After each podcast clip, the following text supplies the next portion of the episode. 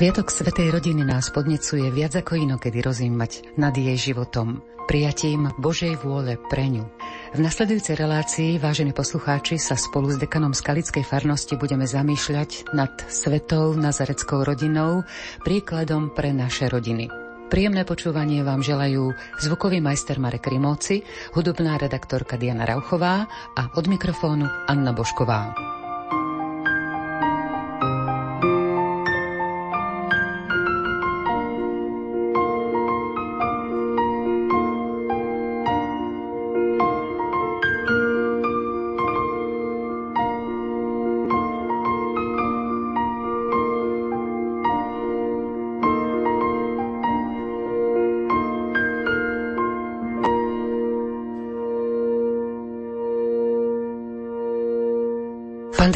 Keď e, vám dám otázku Sveta Nazarecká rodina, príklad pre kresťanské rodiny, čo vás v prvom momente napadne? Myslím, že sme v teraz v kontexte Vianoc a to, čo prvé ma napadne, je, ako sa narodil pán Ježiš, ako si Boh vybral Jozefa, pánu Máriu, ako ich viedol, ako im vnúkal, akým smerom sa bude ich budúcnosť odvíjať a predovšetkým za týmto názvom Sveta Nazarecká rodina, príklad pre kresťanské rodiny, vidím predovšetkým kompletnú rodinu, kde je otec, mama, deti. To, čo ma ako prvé napadne pri tejto téme, je predovšetkým Boží plán, ktorý mal Boh s nami, s ľuďmi už od začiatku stvorenia. Boh stvoril prvých ľudí ako manželský pár. Adam a Eva dostali toto poslanie, aby vytvorili puto, nerozlučnú dvojicu, jednotu tela, ducha a aby mali deti a tie deti, aby naplnili zem. Boží zámer s nami ľuďmi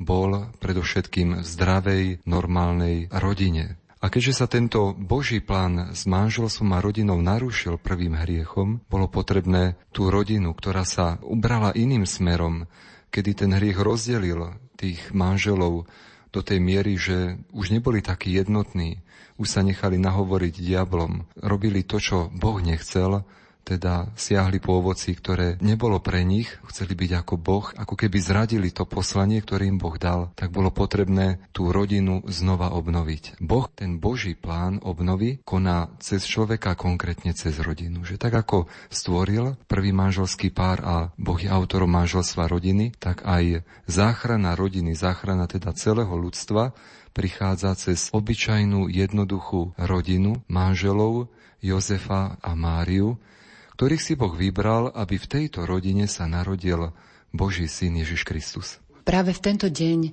Slavíme sviatok Svetej rodiny a takisto aj jubileum rodín. Je to myšlienka Svetého Otca, pápeža Františka, ktorý vieme, ako prekvapil všetkých, kedy vyhlásil, že si praje tento jubilejný rok tak aj teraz tak prekvapil, keď vyhlásil 27. december, čo je nedela Svetej rodiny, za jubilejný deň pre všetky rodiny, ale najmä teda kresťanské rodiny, ktoré pozýva na púť do niektorého z jubilejných chrámov. To je ďalšia veľká výnimka, ktorú pápež udelil, že okrem štyroch brán, ktoré sa tieto sveté roky otvárali, každých 25 rokov, alebo mimoriadne aj iné roky, že si prial v tomto jubilejnom roku aj v každej miestnej cirkvi, v každej diecéze, nie len jeden, ale viac kostolov, ktoré majú tieto sveté brány. A je to, možno povedať, taká výzva pre rodiny, aby putovali. Aby napodobnili v tomto svetú rodinu, ktorá tiež musela putovať z Nazareta do Betlehema, potom z Betlehema do Egypta, potom znova do Nazareta že ktorí zobrali na seba aj ten údel tých, ktorí plnia zákon, ale aj ktorí sú ako keby vyhnaní z toho Izraela, pretože nielen v Betleheme nebolo pre nich miesto, ale král Herodes si ich neprijal v celom svojom kráľovstve. Chcel jednoducho Ježiša Krista ako potenciálneho konkurenta svojej moci odstrániť, zničiť a preto rodina musí utekať. Teda je to, možno povedať, aj také spolucítenie s tými mnohými rodinami, ktoré v tomto roku alebo v minulých rokoch boli vyhnaní z domova. Určite sú to rodiny, predovšetkým tie chudobné, ohrozené, prenasledované najmä pre vieru. Týmto rodinám chce pápež napomôcť týmto jubileum rodín, aby sa tie rodiny spolu ako rodičia deti vybrali k tej svetej bráne, aby tam nie možno v ten istý moment, ale možno tak trošku rozdelené, urobili tri kroky. Prvý krok, ktorý majú ďakovať, chváliť Boha. Druhý krok, prežiť práve to milosrdenstvo v zmysle odpustenia, že poprosiť jeden druhého odpustenie, zmieriť sa, uvedomiť si, že ako sme si niekedy aj nevedomky a niekedy aj vedomky ubližovali. A tretí konkrétny krok je skutok milosrdenstva, ktorý tá rodina ponúkne Bohu, aby takto mali účasť na tom milosrdenstve, ktoré nám Boh dáva. V čom je pre vás svetá rodina? Čo vás tak najviac zasahuje z ich života? V čom je naozaj pre mňa taká príkladná nazarecká rodina, je chudoba, ktorú prežívali ale práve v tej chudobe vnímali to bohatstvo toho daru, ktorý dostali. V Ježišovi Kristovi dostali Jozef s Máriou ten najväčší dar, aký mohli dostať.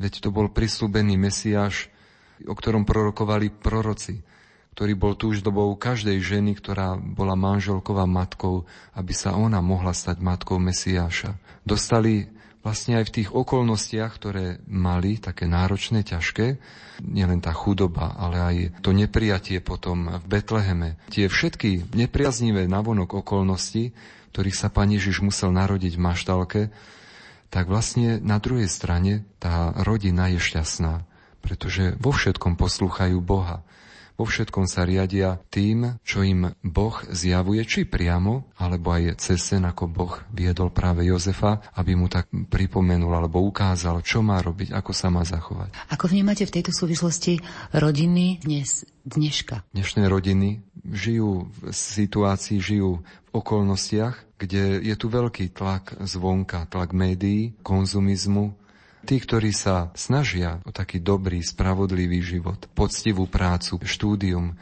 rodiny, ktoré prijali aj viac detí, alebo rodiny, ktoré praktizujú vieru, tak sa cítia niekedy také nepochopené, aj od vlastných príbuzných niekedy, také odsunuté a vysmievané.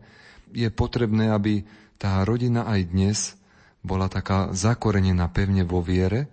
A ako to aj pápež František tak zdôraznil, že rodina potrebuje aj iné rodiny, aby spolu si pomáhali vzájomne. Aj v tomto roku milosrdenstva, najmä ten dnešný deň, kedy je Sviatok Svetej rodiny, kedy spolu putujú, aby si uvedomili, že nie sme tu sami. Aj tie druhé rodiny sú tu, ktoré sa modlia, ktoré prijali deti, vychovávajú ich. A aj keď je tu teda ten tlak prostredia a rôzne názory proti rodine, mravnosti, životu, tak vlastne rodina sa stáva takým majákom, takým vzorom.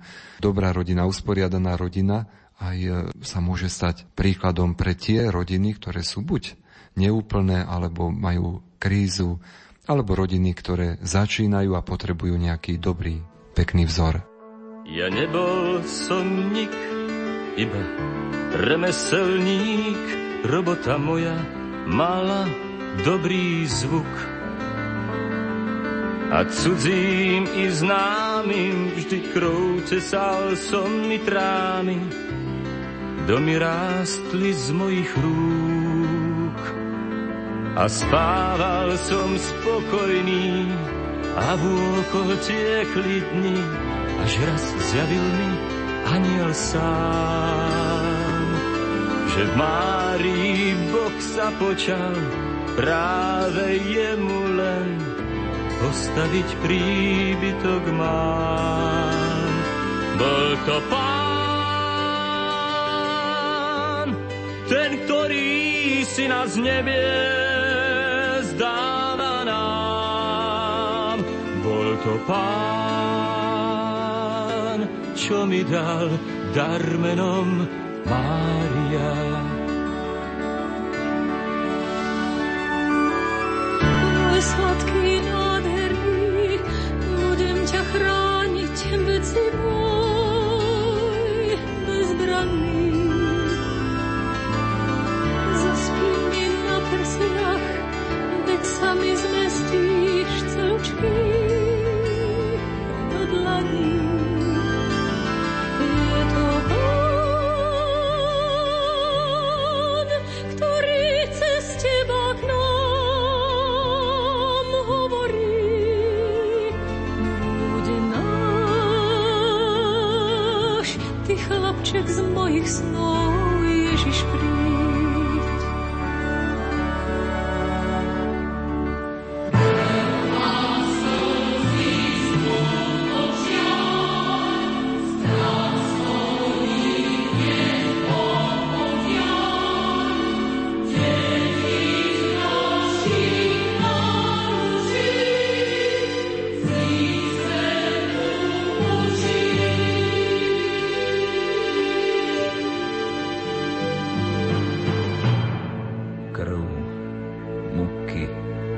smútok a nevýslovný žiaľ.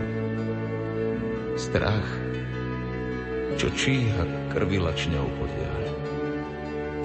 Deti zo sladkých materinských náručí, krutý svet často navždy umučí.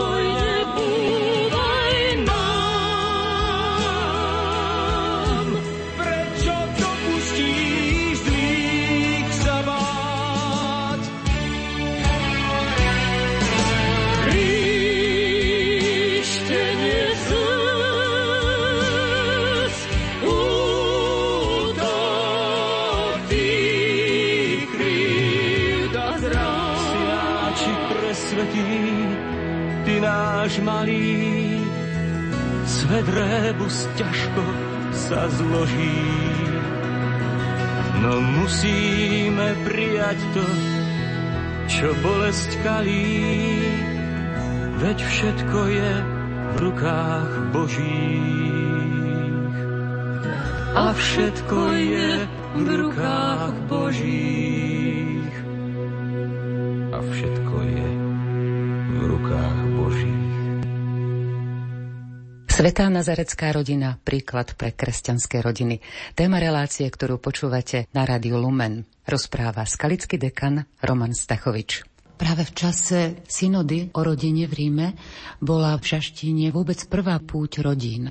Vy ste tam vystúpili s prednáškou Rodina škola ľudskosti. Bola takou výzvou pre rodiny, najmä tá myšlienka, ľudskosť znamená, budujú sa tie základné ľudské čnosti, bez ktorých nie je možné potom stavať a budovať e, ten vzťah k Bohu, modlitbe, vieru, nádej a lásku. Každý ten člen rodiny si musí tak uvedomiť, že súvisím s tým druhým. Boh ma postavil vedľa toho druhého. Sme manželia, máme deti. Deti majú povinnosti voči rodičom. A to, čo naozaj tak veľmi buduje tú ľudskosť v tej rodine, je ten vzájomný dialog, vzájomná pomoc a najmä teda aj to odpustenie v rodine, ktoré je veľmi dôležité a ktoré práve v Šaštíne, na tomto mieste, ktoré aj vzniklo na základe zmierenia manželov, rodina, ktorá sa zmierí, ktorá sa modlí spolu, buduje tú jednotu, stáva sa miestom, kde naozaj Boh je prítomný. Vráťme sa opäť k Svetej rodine. Čím vás Svetý Jozef oslovuje? Ochotným, pružným, rýchlým konaním podľa Božej vôle. Aj keď nemáme vo Svetom písme ani jednu jeho vetu, ani slovo, ktoré by tam bolo zachytené, ale to, čo vidíme, keď aj rozmýšľal, čo urobí, keď zistil, že Pana Mária je v požehnanom stave. Pre neho možno sa zrútil vtedy svet, nevedel si to vysvetliť. Ale on keď bol poučený Bohom cez sen, tak uveril. Uveril a konal. A to isté, keď bolo treba utekať do Egypta, tak e, nepýtal sa, či naozaj a to hneď. On jednoducho vedel, že čo Boh povie, to treba urobiť. Tomto je mi príkladom. Keď niečo Pán Boh chce odo mňa, treba to urobiť čo najskôr, alebo čo najlepšie. Lebo hneď sa nájdú rôzne výhovorky, dôvody, prečo, ako je to ťažké, alebo ako by to bolo lepšie inak. Toto je v rodine to krásne a to, čo aj viacerí pápeži vyjadrili, že aj keď Pána Mária bola dokonalejšia, svetejšia, tak Jozef dostáva túto úlohu ochrancu aj hlavy Svetej rodiny a stáva sa v tomto príkladom pre otcov, ktorí niekedy sú trochu tak v úzadí, ako keby nechcú na seba prijať tú úlohu hlavy alebo zodpovednosti plné aj za výchovu spolu s manželkou. Niekedy si ho tak zľahčia, že to tak povedia manželka, však ty vychovávaj deti, alebo ja sa budem starať o to, aby som zarobil peniaze a už tá výchova je viac tvoja záležitosť. Práve otcovia sú tu veľmi dôležití. A spomínal by som jeden taký pekný obraz, ktorý som videl, keď som v jednom slovenskom meste prechádzal autom a stal som na červenej, tak som videl z auta na chodníku, ako bola rodinka s dvoma deťmi. Jedno dieťa bolo také menšie, bolo v kočíku a druhé dieťatko, trošku väčšie, mal otec na pleciach. Jednou rukou držal to dieťa na pleciach, druhou rukou kočík a mama bola sklonená k jeho topánkam a zavezovala mu šnúrku na topánky, ktorá sa mu rozviazala. Tento obraz ma tak veľmi oslovil, kde som videl, že ten otec, ktorý drží na pleciach aj to dieťa, aj tú rodinu a matka, ktorá vidí ten detail, vidí to, čo ten otec potrebuje, lebo by sa mohol potknúť a mohol by spadnúť aj s tým dieťaťom, že ako si tak navzájom pomáhali, slúžili, ako teda aj tá rodina, vedela aj to okolie, týmto obrazom tak zaujať. Čo si myslíte, čo by pomohlo našim rodinám, aby nebolo u nás každé druhé manželstvo rozvedené? Tak sa niekedy hovorí, že manželstvo je najprísnejšia rehola. Benediktíni majú aj štvrtý slúb, ktorý skladajú, že budú verní miestu kláštoru, do ktorého vstúpia. Aj vy máte tento slúb byť verný jeden druhému až do smrti. Keď vznikne problém, že nevidieť riešenie, že hneď sa to musí riešiť rozvodom, alebo musíme sa hádať a byť tichá domácnosť. Ale vyriešme si to medzi sebou a najmä odpustíme si. Majme túžbu hľadať riešenie.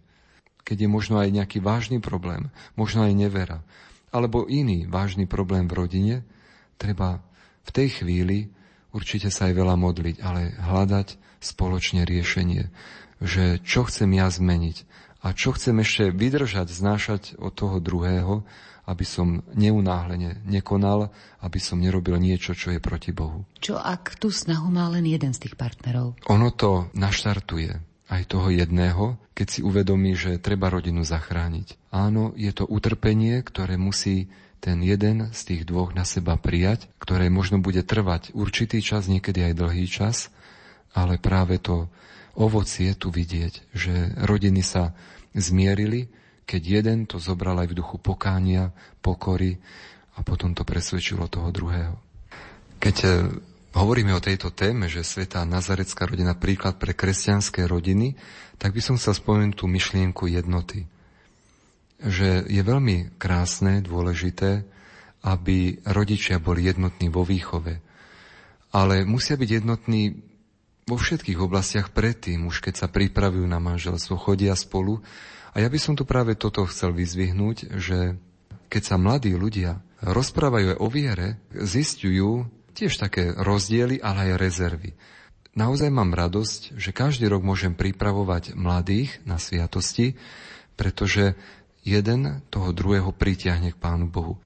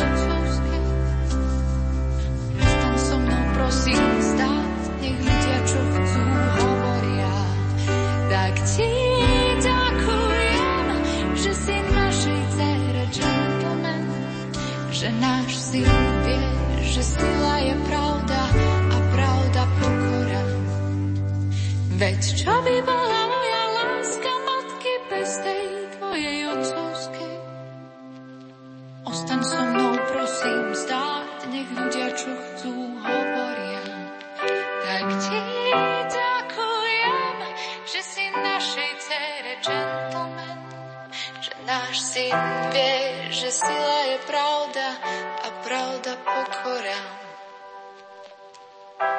Že sila je pravda a pravda pokora.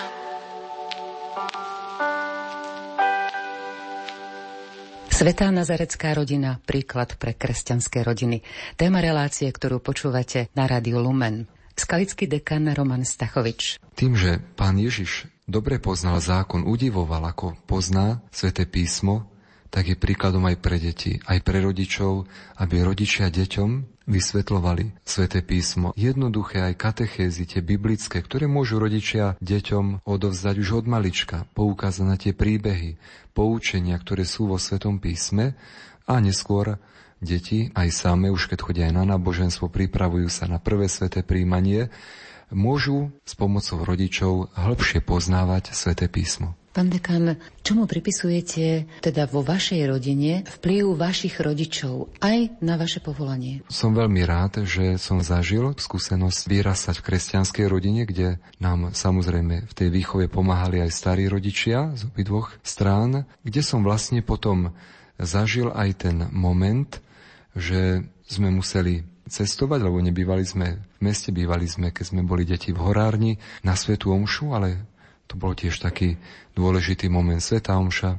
Tá nedela bolo niečo veľmi dôležité, stredobod toho dňa a my sme vlastne na tú Svetú Omšu išli s takou samozrejmosťou.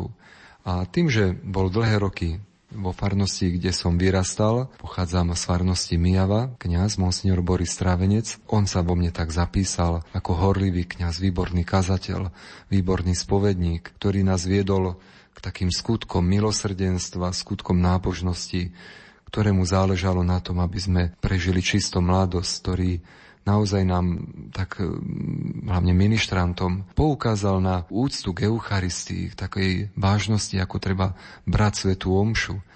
Takže videl som tam tú spoluprácu rodičova toho kňaza to, čo sa niekedy čudujú druhý, že som vo svojom živote neabsolvoval ani jednu hodinu náboženstva, takže možno povedať, že vďaka rodičom a starým rodičom a tomu kňazovi som tú vieru dostal a Pamätám si aj na to skúšanie, na prvé sveté príjmanie, kedy tento kňaz prišiel k nám do rodiny a skúšal ma pred rodičmi alebo rodičia. Mňa skúšali, on to doplnil, že mal aj taký osobný záujem, že vstúpil. Išiel osobne do rodiny tento kňaz aj do iných rodín takto to vždy robil, keď skúšal na prvé sveté príjmanie a takto som tú vieru dostal cez rodinu a toho kňaza. Čo zo života vašich rodičov vám pomohlo? To, čo mi tak v pamäti zostalo, bolo to, že rodičia sa nám tak naplno venovali. Mali aj svoje zamestnanie, ale to, čo bolo takým stredobodom, tak to bol ten večer, kedy sme ho spolu prežili.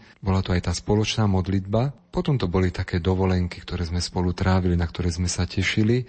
tým, že sme vyrastali v prírode, tak sme chodili na také zvláštne dovolenky, na také lesnícke chaty, kde bola elektrika, voda, teda bola to taká romantika, zbieranie čučoriedok, zaváranie, hríby, túry. Boli sme tam sami večer pri sviečke, neboli vtedy mobily, neboli vtedy vymoženosti rôzne technické, takže sme naozaj prežili také krásne dovolenky v detstve s rodičmi, ktoré mi dodnes zostali v pamäti a aj ten vzťah k prírode a potom aj pracovitosť, ku ktorej nás rodičia viedli, pretože letné prázdniny sme trávili viac u starých rodičov, ktorí mali svoje veľké záhrady a tam sme zase pracovali v záhrade, zbierali ovocie, pomáhali pri žatve, alebo teda aj pri zaváraní.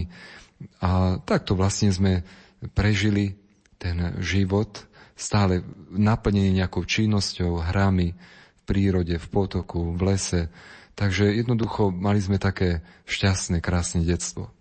Na rôznych fórach sa stretávam s informáciou, ktorá viac menej je aj v našom srdci, že v rodine je najdôležitejšia ich láska. Tá manželská láska je v tej rodine najdôležitejšia. Áno, možno povedať, že manželská láska je takým motorom, programom celého života rodiny. Je aj podstata rodiny, pretože tam, kde by sa láska vytratila, tak tam sa rodina mení na len miesto, kde sa tí členovia rodiny stretajú. Pápež svätý Jan Pavel II to pekne povedal, že rodina sa nikdy nesmie premeniť na hotel, kde sú členovia rodiny iba ubytovaní, kde sa stravujú a vyspia.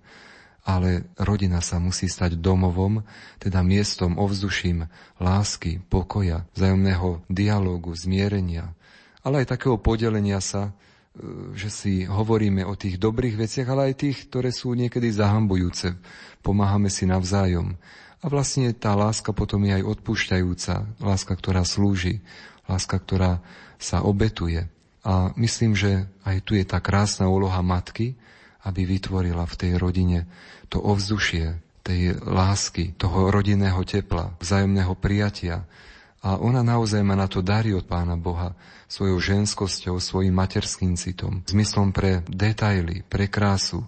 Vie aj ten stôl, aj tú izbu takými nápadmi ozdobiť, skrášliť a vytvoriť to krásne prostredie. Chcel by som spomenúť aj to, čo naši slovenskí otcovia biskupy spomenuli v jednom pastierskom liste v roku 2014, že kde matky sú veľmi dôležité v tej rodine, určite aj otcovia, ale Matky najmä preto, že keď sú deti hlavne menšie, sú nenahraditeľné. Vyzvihli tie matky, ktoré sa dokážu zrieknúť aj kariéry pre dobro rodiny a dobrovoľne sú aj dlhšie s deťmi. Pekne mi to tak vyjadrila jedna mamička, ktorá je na materskej, čakajú štvrté dieťatko že keď teraz je na materskej doma, tak e, vidí, aké je to dôležité, že keď tie deti prichádzajú zo školy domov, že v ten moment, že tie deti sú plné zážitkov, podnetov, možno aj sklamaní, možno zranení a že tá matka je doma, tie deti vypočuje, aj mi tak povedala, ani som nevedela, čo všetko sa od svojej dospievajúcej cery dozviem ako mi vyrozpráva, ako je môžem poradiť, ako vlastne si tak aj lepšie rozumieme, keď mám na ňu čas, ale aj na ostatné deti, keď prichádzajú zo školy. Teda aj ten moment, že tá matka je v rodine, že viete deti pochopiť, poučiť, povzbudiť, ale aj napomenúť. Takže tá matka je tam veľmi dôležitá. Ale aj prítomnosť otca, najmä po práci, keď vie si nájsť čas na deti a niekedy to je veľmi krásne vidieť, ako to malé dieťa hneď uteká k otcovi ako sa mu hodí do náručia, ako sa teší na toho otca, ako mu možno pripraviť tie papuče, ako mu porozpráva, čo zažilo, čo robili s mamou. To krásne sa buduje spoločne a preto sa aj prirovnáva rodina k takému domu alebo domovu lásky, spoločenstvu lásky, ktorý treba stále denne budovať. Nemôžeme sa nedotknúť starých rodičov. Čím obohacujú deti ale aj manželov. Pápež František veľmi často aj tým, že je už vyššieho veku, ale aj tým, že si veľmi živo spomína na svoju starú mamu alebo na svojich starých rodičov, vyzvihuje ich úlohu. To, že patria do rodiny, to, že sú nositeľmi dedičstva, tých hodnôt, toho všetkého krásneho, tých skúseností, ktoré môžu odozdávať mladším a vieme dobre, ako sú šťastní tí starí rodičia, keď sú s vnúčatami ako veľakrát tým rodičom alebo svojim deťom vypomôžu, povarujú deti. Určite, keby chceli príliš zasahovať do výchovy, keby si chceli to dieťa nárokovať, myslím, toho ženatého syna alebo vydatú dceru na seba, že ešte stále chcú tak ako keby dirigovať, tak by to nebolo možno to najlepšie a najsprávnejšie. Ale to, čo je veľmi dôležité, aby sa cítili takí potrební, uznaní, aby aj oni zakusovali to, že patria do rodiny a že aj oni majú čím obohatiť tých ostatných členov.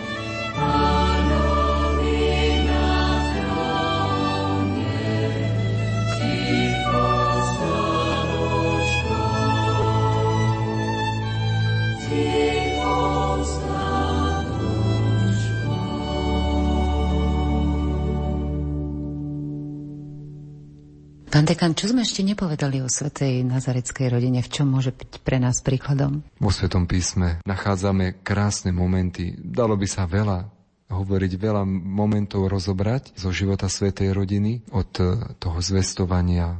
Tým, že pán Ježiš dobre poznal zákon, udivoval, ako pozná sveté písmo, tak je príkladom aj pre deti, aj pre rodičov, aby rodičia deťom vysvetľovali sväté písmo. Jednoduché aj katechézy, tie biblické, ktoré môžu rodičia deťom odovzdať už od malička, poukázať na tie príbehy, poučenia, ktoré sú vo Svetom písme a neskôr deti aj same, už keď chodia aj na náboženstvo, pripravujú sa na prvé sveté príjmanie, môžu s pomocou rodičov hĺbšie poznávať sväté písmo. Pán dekan, čomu pripisujete teda vo vašej rodine vplyv vašich rodičov aj na vaše povolanie? Som veľmi rád, že som zažil skúsenosť vyrastať v kresťanskej rodine, kde nám samozrejme v tej výchove pomáhali aj starí rodičia z obidvoch strán, kde som vlastne potom zažil aj ten moment, že sme museli cestovať, lebo nebývali sme v meste, bývali sme, keď sme boli deti v horárni, na Svetu Omšu, ale to bol tiež taký dôležitý moment Sveta Omša. Tá nedela bolo niečo veľmi dôležité, stredobod toho dňa a my sme vlastne na tú Svetu Omšu išli s takou samozrejmosťou. A tým, že bol dlhé roky vo farnosti, kde som vyrastal. Pochádzam z farnosti Mijava, kňaz Monsignor Boris Strávenec. On sa vo mne tak zapísal ako horlivý kňaz, výborný kazateľ, výborný spovedník, ktorý nás viedol k takým skutkom milosrdenstva, skutkom nábožnosti, ktorému záležalo na tom, aby sme prežili čisto mladosť, ktorý naozaj nám tak hlavne ministrantom poukázal na úctu k Eucharistii, k takej vážnosti, ako treba brať svetú omšu. Takže e, videl som tam tú spoluprácu rodičova toho kňaza to, čo sa niekedy čudujú druhý, že som vo svojom živote neabsolvoval ani jednu hodinu náboženstva, takže možno povedať, že vďaka rodičom a starým rodičom a tomu kňazovi som tú vieru dostal. A pamätám si aj na to skúšanie, na prvé sveté príjmanie, kedy tento kňaz prišiel k nám do rodiny a skúšal ma pred rodičmi alebo rodičia. Mňa skúšali, on to doplnil, že mal aj taký osobný záujem, že vstúpil. Išiel osobne do rodiny tento kňaz aj do iných rodín takto to vždy robil, keď skúšal na prvé sveté príjmanie a takto som tú vieru dostal cez rodinu a toho kňaza. Čo zo života vašich rodičov vám pomohlo? To, aby boli manželia jednotní, je potrebné aj v tej oblasti viery. Naozaj to platí, že keď chodí iba mama s deťmi do kostola, otec nechodí alebo nepravidelne, alebo ide len raz, dvakrát do roka na spoveď, tak pre tie deti je to také demotivujúce, také rozdelenie, že väčšinou sa potom neskôr priklonia na tú stranu toho, kto tú vieru nepraktizuje. A veľmi ma tak oslovilo, keď som jednému otcovi rodiny, ktorý mal dieťa na prvom svetom príjmaní, navrhol, že je rok milosrdenstva. On bol zvyknutý chodiť iba na Veľkú noc a na Vianoce, na spoveď, tak som mu to tak navrhol, že aj pre to dieťa, aj pre tú rodinu, bolo by to také krásne, že keby chodil každý mesiac. A čakal som na jeho reakciu a veľmi ma prekvapila jeho reakcia. Povedal, nie je žiaden problém, samozrejme, budem sa snažiť o to. Že tak sa mi to rátalo, že ten otec nepovedal tak možno, alebo nie som na to zvyknutý, ale hneď to tak zobral, že áno, s takým aj osobným predsazatím, že bude to robiť. Vrátime sa opäť e, k tej svetej rodine. Už sme sa dotkli svetého Jozefa a čo panna Mária? Pána Mária ako matka pána Ježiša, matka Božia, je vyvolená Bohom, ktorú si Boh vybral, ale ktorej dal tú slobodu, aby vyjadrila svoje áno, po ktorom túžilo celé stvorenie, celé ľudstvo, najmä izraelský národ po Mesiášovi. Ona v tej chvíli, aj keď sa opýtala, ako sa to stane, aby tomu porozumela, mohla si dať čas na rozmyslenie. Mohla povedať, ja sa na to necítim. Ale práve toto sa mi tak veľmi páči na Pane Márii, tá pravá pokora, nie falošná pokora. Koľko ľudí je takých, že povie, ja na to nemám, ja to nedokážem a keď sa mi niečo nepodarí, tak sa znechutím, alebo mám rôzne výhovorky. Pána Mária, keď dala svoje áno Bohu, ona potom sa celá dala Bohu. A dala sa Bohu aj vtedy, keď bolo potrebné prijať najmä tie protirečenia, že Boh sa nepostaral, aby sa Pán Ježiš narodil v dome, možno v kráľovskom paláci, keď má byť kráľom všetkých ľudí, Boží syn a záchranca všetkých. Ona nevyčítala Bohu, že prečo musia žiť v takej chudobe, alebo len ako jednoduchá rodina, prečo musia utekať do Egypta, prečo jej syna nepochopili, prečo mu ubližujú, prečo ho odsúdili. Ona to prečo nekladie Bohu. Ona nad všetkým rozmýšľa, uvažuje, ale ako Pán Ježiš hovorí, a tým aj vyzvihol Panu Máriu, nie tí plnia Božiu vôľu, ktorí hovoria Pane, Pane, ale ktorí zachovávajú moje slovo, tí vojdu do nebeského kráľovstva. Teda v tomto je mne osobne Pána Mária príkladom, ako ona vedela v tom nazareckom domčeku hneď po zvestovaní anielom dať Bohu svoje áno slovom a potom celým životom. Kreké sú púštne kvety a ty sa o ne aj tak staráš. A hoci nie sme svetí, aj tak oči pred nami nezatváraš. Zubudím sa vlastne zajtra ráno,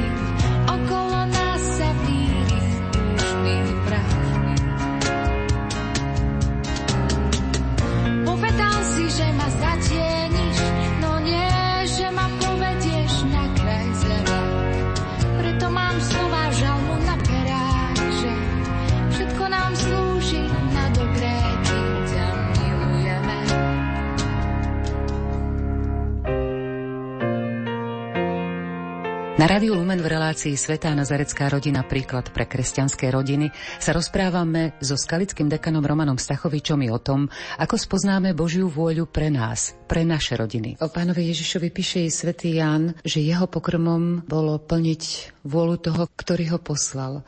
To znamená, opäť sa dotýkame toho spojenia plniť Božiu vôľu. A pán Ježiš im bol poslušný. Keď hovoríme Sveta Nazarecká rodina, príklad pre kresťanskú rodinu, tak Jozef je príkladom pre otcov, Pana Mária pre matky a Pán Ježiš príklad pre deti.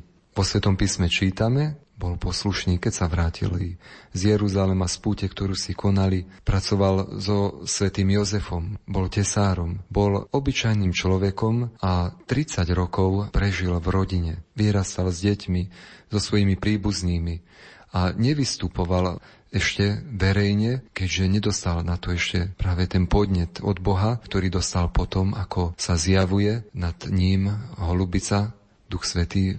Je v tomto príkladom pre deti alebo mladých, žil v rodine, mal rád svojich rodičov, pracoval, ale ako 12-ročný udivoval učiteľov zákona v Jeruzaleme, že všetko ovládal. To nebolo len tým, že bol Boží syn, to bolo aj tým, že mu rodičia často vysvetľovali, hovorili a poukazovali na tie prísľuby, to, čo je v starom zákone, čo je v Mojžišových knihách, čo je u prorokov. Máme byť Božími spolupracovníkmi, tak ako svätý Jozef a panna Mária. Vy ste v rozhovore hovorili o tom, v čom pre nás môžu byť vzorom, že plnili Božiu vôľu. Ako ju spoznáme pre nás v tej konkrétnej rodine? Boh nám stále hovorí a stále nám zjavuje svoju vôľu. Predovšetkým sú to naše povinnosti vyplývajúce z povolania. Každý dostávame povolanie od Boha. Keď si Boh povolal dvoch mladých ľudí, aby sa stali manželmi, tak im dáva úlohy, poslanie. A tu je vlastne také spoločné rozmýšľanie, hľadanie. Pápež František veľmi často pozbudzuje či rodiny, ale aj mladých ľudí, aby dokázali každý deň čítať aspoň krátky úryvok zo svätého písma, aby takto spoznávali Božiu vôľu. A potom má veľmi takú jednoduchú, praktickú radu pre mladých a pre rodiny používať často tri slovíčka ďakujem, prosím, prepáč alebo odpusť. V týchto troch slovíčkách nachádzame taký jednoduchý návod, ako tú Božiu vôľu nachádzať a plniť. Že človek tak rozmýšľa, poďakoval som dnes tomu druhému, Všimol som si to dobre, čo urobil. Alebo to odpustenie. Naozaj nezobral som to ako len nejakú banalitu. Pohádali sme sa, bola výmena názorov a nechali sme to tak. Vedeli sme si povedať večer to slovo prepáč mi, odpust mi. Vedeli sme to doriešiť tak, aby neostalo nejaké bolavé miesto v srdci. Teda to hľadanie a plnenie Božej vôle je naozaj aj v takom spoločnom uvažovaní, spoločnom počúvaní Božieho slova, je v tom všímaní si tých potrieb toho druhého. A ja by som povedal aj taký konkrétnu výzvu pápeža Františka, ktorú aj vyzvihol v tom jubileu rodín, ktorý dnes slávime, že aby sme aj tú Božiu volu hľadali v tých skutkoch telesného a duchovného milosrdenstva. V tomto jubilejnom roku tým, že všetci sme k tomu vyzvaní celá církev, pápež nám dáva príklad, že on prekvapuje. On ide do väznice, on sa skloní k tomu dieťaťu, k chorému, navštíví, odíde len tak, inkognito k ľuďom, ktorí sú či už utečenci, bezdomovci, alebo si ich pozve k sebe. Tieto skutky telesného a duchovného milosrdenstva Pápež František hovorí, máme nad nimi rozmýšľať, majú byť takým programom. Teda je to aj slovo pápeža a možno povedať, stačí sa nad nimi zamyslieť. Bolo by dobre ich prijať a hlavne uvažovať nad nimi. To jubileum rodín má skončiť konkrétnym skutkom milosrdenstva. Že čo by som mohol ja konkrétne urobiť vo svojej rodine alebo vo svojom okolí. Do noci tichej zvony zvonia you.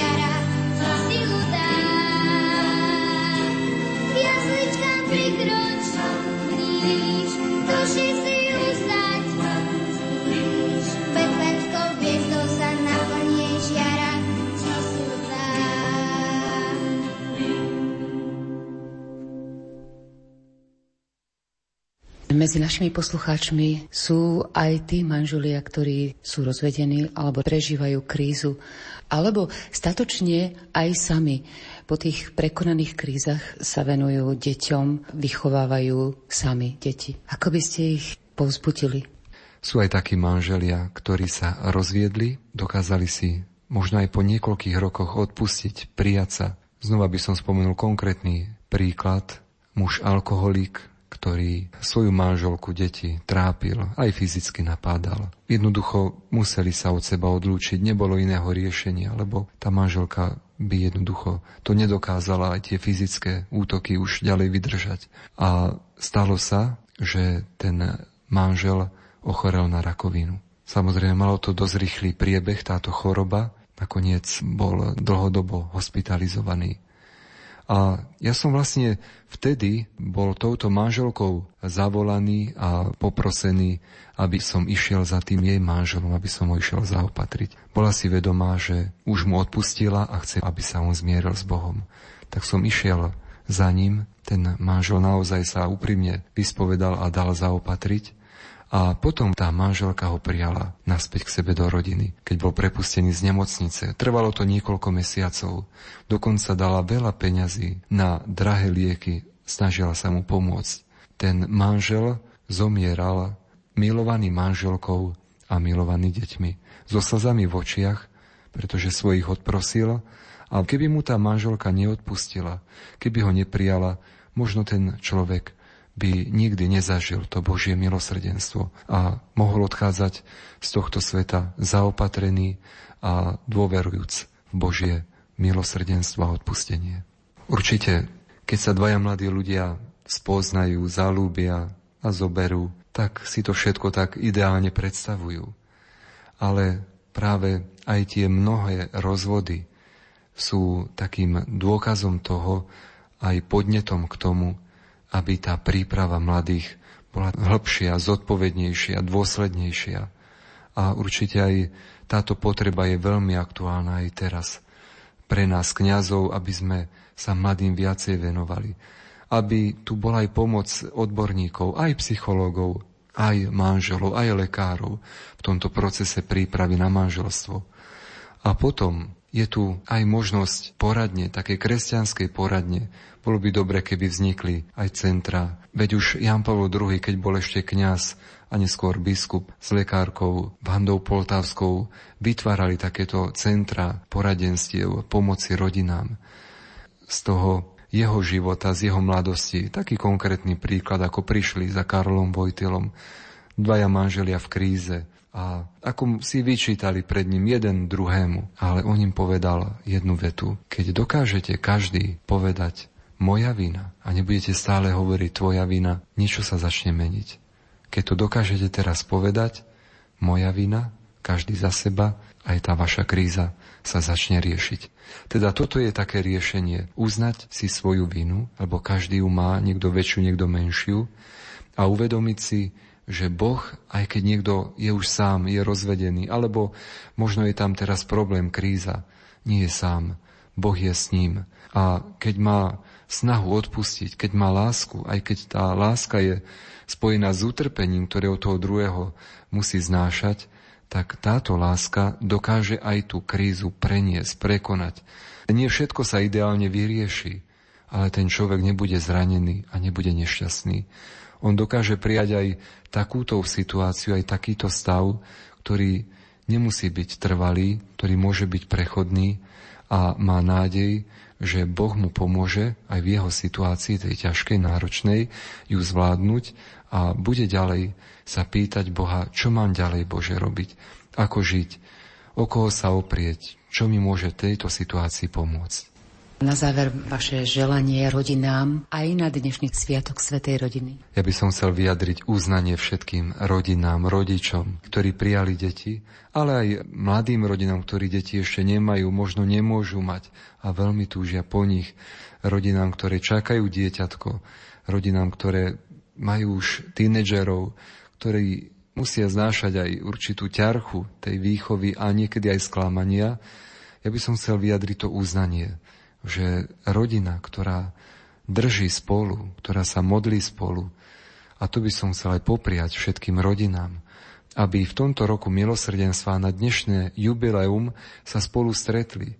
Keď aj nebudú mať možnosť dnes navštíviť ten jubilejný chrám, prejsť svetou bránou, aby ich rodina sa stala takou bránou, dvere ich rodiny sa stali bránou lásky, bránou milosrdenstva, nie v tom doslovnom význame, ale v tom význame, že v našej rodine panuje láska. V našej rodine sa dobre cítime. Do našej rodiny naozaj chceme každý vniesť pokoj, lásku, vzájomnú službu a spolu tráviť čo najviac času, spolu si rozprávať, spolu sa modliť, spolu prežívať tie krásne chvíle, aj tie bolesné. A keď sme zároveň aj vo vianočnom období a veľmi často pozeráme na najkrajší symbol Vianoc, na Betlehem, kde vidíme svetu Nazareckú rodinu. Keď v chrámoch máme tento symbol v našich rodinách, tak to spoločné stretnutie sa pri tom Betleheme.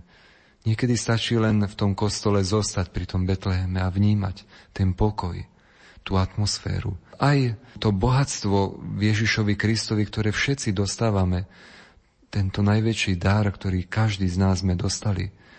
Keď budeme teda aj vnímať a rozmýšľať nad tým, ako Boh viedol tú svetu nazareckú rodinu, pamätajme a modlíme sa aj k svetej rodine. Aj osobitne k svetému Jozefovi, aj k Pane Márii, ale aj spolu, sveta nazarecká rodina.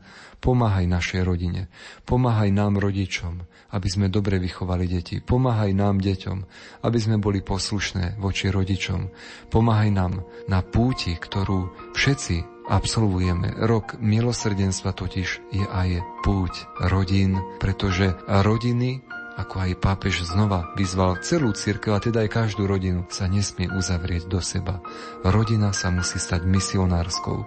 Rodina musí evangelizovať ďalšie rodiny. A teda toto je výzva pre rodiny, aby na príhovor Svetej Nazareckej rodiny bola svetlom aj pre ostatné rodiny.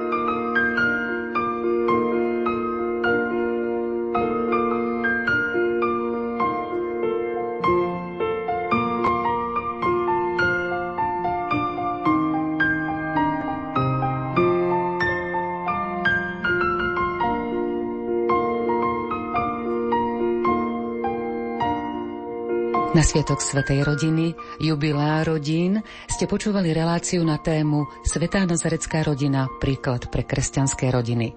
Rozhovor s dekanom Skalickej farnosti Romanom Stachovičom. Lúčime sa s vami s prozbou Svetá Nazarecká rodina, pomáhaj našim rodinám. Za pozornosť ďakujú technik Mark Rimovci, hudobná redaktorka Diana Rauchová a od mikrofónu Anna Bošková.